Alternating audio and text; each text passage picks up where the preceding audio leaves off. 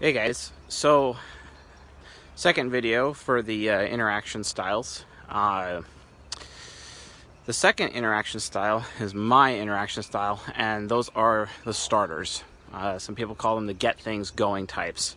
There are four types attached to the starters. That's the ESFJs, the ESFPs, the ENTPs like myself, and the ENFPs. So, four types that are attached to the starters. If you notice, the ESFJ is the only J type in the four, which makes them the odd man out. Just like how the ESTP was the odd man out uh, for the direct initiating control group, also known as the structure or in charge types. So, yeah, starters are very interesting. We have one fatal flaw from being a starter, and that is the inability to finish practically anything we start because we'll start everything. Like to us, life is like a shotgun. You're just close range, you're shooting, and just kind of seeing where everything lays, basically. Instead of like some types, which would be the see it through types, which we'll talk about in the next video, they're more like sniper rifles. But us shotgunners, uh, and yes, we do like to ride shotgun too, if you know what I mean, um, are really focused on putting in a lot of energy into the beginning of things. And uh, we just get so easily excited about the newest fad, the newest trend, and we just go all in immediately. So much so that it causes whiplash to those around us. Uh, like, for example, I'm putting in a lot of energy into this YouTube channel and uh, man, I, it's a lot of effort, but uh, definitely worth it, right?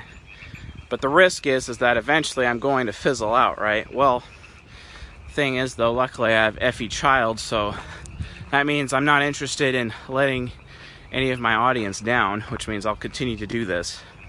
Besides, it's part of my legacy, and I have other important reasons that I need to do this. Because for some reason, no one is really aware of how depth psychology even works. There's only a few people, very few people on the blogosphere or on YouTube that are actually discussing it properly. And it bothers me. And it's giving the science a bad name to the point where it's just being completely dismissed everywhere. And that's what I am starting to do as a starter type uh, to basically stop that. So, yeah, the starter types put in a lot of energy into the beginning, but well, we have a hard time finishing things, and it's really difficult for us to do so. So, so what are the three aspects of the uh, interaction style for starters? Well, that's informative, initiating, movement. So if you remember, direct initiating control was with the in charge types and direct initiating control is initiating just like the starter types. Into formative initiating movement, right? Well, that's important because we're initiating, we're part of the extroverts, right? So the four types and starters for that interaction style are extroverted, just like the four types in the in charge group. So we're both initiating, we initiate with people. We don't wait for people to come to us. In fact, sometimes when people do come to us, it throws us off and we have to sit and think a little bit more. And it's one of the ways that we just get thrown into our subconscious if we're insecure about that forward uh, reaction, or if it throws us in our uh, um, unconscious side of our mind, right? Our shadow. That can also put us in that introverted state when we're forced to respond to somebody, right? So I'm an ENTP, so if someone comes to me, initiates with me, I'm either instantly put in my ISFJ side or I'm put in my INTJ side to try to respond to their question.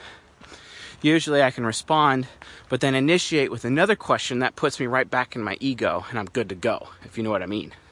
But it also depends on what type they are too. Sometimes I wouldn't want to do that because it could create conflict. So we'll have more videos on conflict management when we start really diving deep into our social engineering series which is probably 50 plus videos down the road. So, anyway, back to starters because I love going on tangents. Because I start everything. I'm just constantly starting things over and over and over. Start this, start that, right? Well, that's a problem. I can't finish anything, right? So, constantly starting new stuff, just like with this video. So, anyway, I'm a starter type and uh, informative initiating movement. So, I'm informative. Informative means I didn't really go into too deep with this in the last video, but let me tell you a little bit more about what it means to be informative. I am a man of many words. I could talk your face off for days, weeks. I'm that guy that, if we're on instant messaging, I'm probably spamming you constantly with just giant walls of text, right? I I could write I could write a paper, two, three page, four page, five thousand word paper in less than an hour. Lightning quick. So I'm constantly storing all that with me, right? So gotta let it out sometimes, right? So, but that volume of words is not the only thing when it comes to being an informative interaction style. Informative also means that you're also very cryptic, and that's really stressful, especially for relationships, because things that I say aren't always what I mean. There's always context and subtext attached to what it is and it needs to and you have to find out what the context is surrounding what i'm saying in order to decrypt the actual meaning. I've been accused so many times in my life of being cryptic. Well to be honest that's more of something that's attached to entps more than any other type but enfps well all of the starter types really suffer from it, but it's especially bad with my type because I can get really cryptic. It's because my virtue and vice is sincerity versus insincerity. I can be the most sincere person to the point where it hurts. It hurts feelings because I'm so insanely blunt with the truth that people get all butthurt when I start telling the truth. When my point of view is like, yeah, well, it's reality, get over yourself. It would help you grow as a human being if you would actually pay attention to what's true instead of how you feel about it. But it's a bad thing. But I don't care. I really don't care because it's the truth. The truth's not going to change because you don't feel good about it. Let's be honest. So, but again, that's more of an ENTP issue. So, the starters are all about starting new things, putting in a lot of in, uh, energy. We're informative. That makes us cryptic sometimes. You got to decrypt what we're saying, which is really annoying at times for people. I know it is, and I apologize. And I don't apologize at the same time because it is what it is. Uh, but yeah, there, there's all this extra context or subtext attached to what I say. And if I am direct, it's usually it's because I'm in my INTJ shadow or unconscious side of my mind. That's when I'm being direct. But my ego and my subconscious are both informative, right? So again, remember, regardless of what the four sides of your mind is, each four, each side of your mind is attached to an, its own interaction style. You don't have this one interaction style that dominates your entire psyche. No, no, no, no each of your individual types that make up the four sides of your mind ego, subconscious, unconscious, superego those four sides, all of them have their own interaction style. So, as you study the interaction styles and the temperaments, you'll understand that they each have their own temperament and they each have their own interaction style. So, that's important when you're trying to type somebody. So, movement. Informative initiating and movement. I am movement. Uh, starter types are movement. We fly by the seat of our pants. We're constantly moving all the time. Like do you see those little kids in class that can't sit straight? Yeah that's because they're movement. No it's not because they have add it's not because they have adhd that's crap. Like that's not even real in a lot of cases many people are misdiagnosed about that. Some people are properly diagnosed, but I'd say it's an extremely low percentage to the people that actually do have ADD and ADHD compared to those that are actually just movement types, right? Because society is based on SJ types and We want you to be disciplined like our SI users so you wouldn't be moving so much in the classroom. So we're just going to put you on Ritalin for the time being. Yeah, that's really productive. Way to just really build that society up, guys. Really nice. So, yeah, no, that's not going to work. So, trying to navigate this hill here. So, so yeah, just just be aware of that. Movement exists. People were, you know, people say that we're impatient, that we go too quickly, you know, that we're out of control, that you know, it's all about chaos. So, here's another way of looking at progress. You know, movement is all about progress. We don't necessarily care so much about the completion of the task or the completion of anything as long as there's progress towards completing it. Movement types are satisfied with progress. Control types, that's not the case. They live in the world of milestones. And unless the project is moving forward in a meaningful way and following specific milestones, control types, especially direct initiating control types, the in charge types, will have a serious problem if you're not meeting milestones. But the movement types, it's all about progress. You just need to show progress, and that's when we're comfortable or happy, right? It's not about milestones to us, it's just about constant progress. And if progress is not being made, we go crazy. There's just this huge lack of movement. And that lack of movement just is pure insanity. So, pure insanity.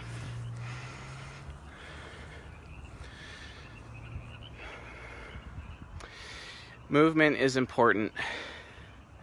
Without movement, I go insane, and there's 8 of 16 types that also go insane without progress. If progress is lost, good luck. You know, it's just like if control is lost, good luck. So, in a control type's point of view, from a control type's point of view, if uh, things are out of control, if there's chaos present, then progress can't even occur. That's how it is with them. Whereas, if there's too much control from a movement type's point of view, well, progress can't occur because progress can occur even in the midst of chaos. And in fact, to a movement type, sometimes we willfully inject chaos for the sake of movement, for the sake of gaining progress, because we know things get bogged down, we know things get stale. Thank you, ESTJs. And because of that stale situation, we inject chaos to a situation, a social situation, a business situation, a relationship, just to bring some new life to it and to get it to a point where it's actually moving again. Because remember, without movement, there's no life. There really is not. If a river stops flowing, then every all the life connected to that river will die, essentially. Eh, stagnant water, don't drink it. Moving water, there's life to be had. And that's the difference. Chaos is not a bad thing. But if it's left out of control for too long, it can be a bad thing. To which I would start talking about chaotic evil, right? And that's where you get tropes like the Joker in uh, The Dark Knight, Christopher Nolan's Batman film with Heath Ledger. So, so yeah, that's the starter types. Have a really hard time finishing what they start. Pull out, put a lot of energy in the beginning of something, and then they fizzle out go off on tangents. Kind of like Gary Vaynerchuk talking about how he likes to riff all the time. Well, that's why he's an ENFP, just like Tai Lopez, right? These ENFPs, they put a lot of energy into the start of things, but they have a hard time finishing them. And you only, and when they finish something, it's because it's something that really, really matters to them. So remember that. So they're uh, informative, initiating movement. Informative again is has subtext attached to it. Can be cryptic. You need to understand the context which it was said. in order for you to completely understand the meeting and decrypt the meaning, basically. And uh, initiating because they're extroverted. That's how you really tell the difference between an introvert and an extrovert. It's about who can initiate with people and who is responding. It has nothing to do with whether or not you're outgoing. That's crap. Like, don't even pay attention to that. And then we just discussed movement versus control. So, informative, initiating movement, those are the starter types. So, with that, if you found this video educational or helpful, please uh, leave a like and subscribe to the channel to support the channel. Otherwise, uh, if you have any questions, please leave it in the comment section and I will do my best to answer your questions. Thank you all for the support. You have a good night.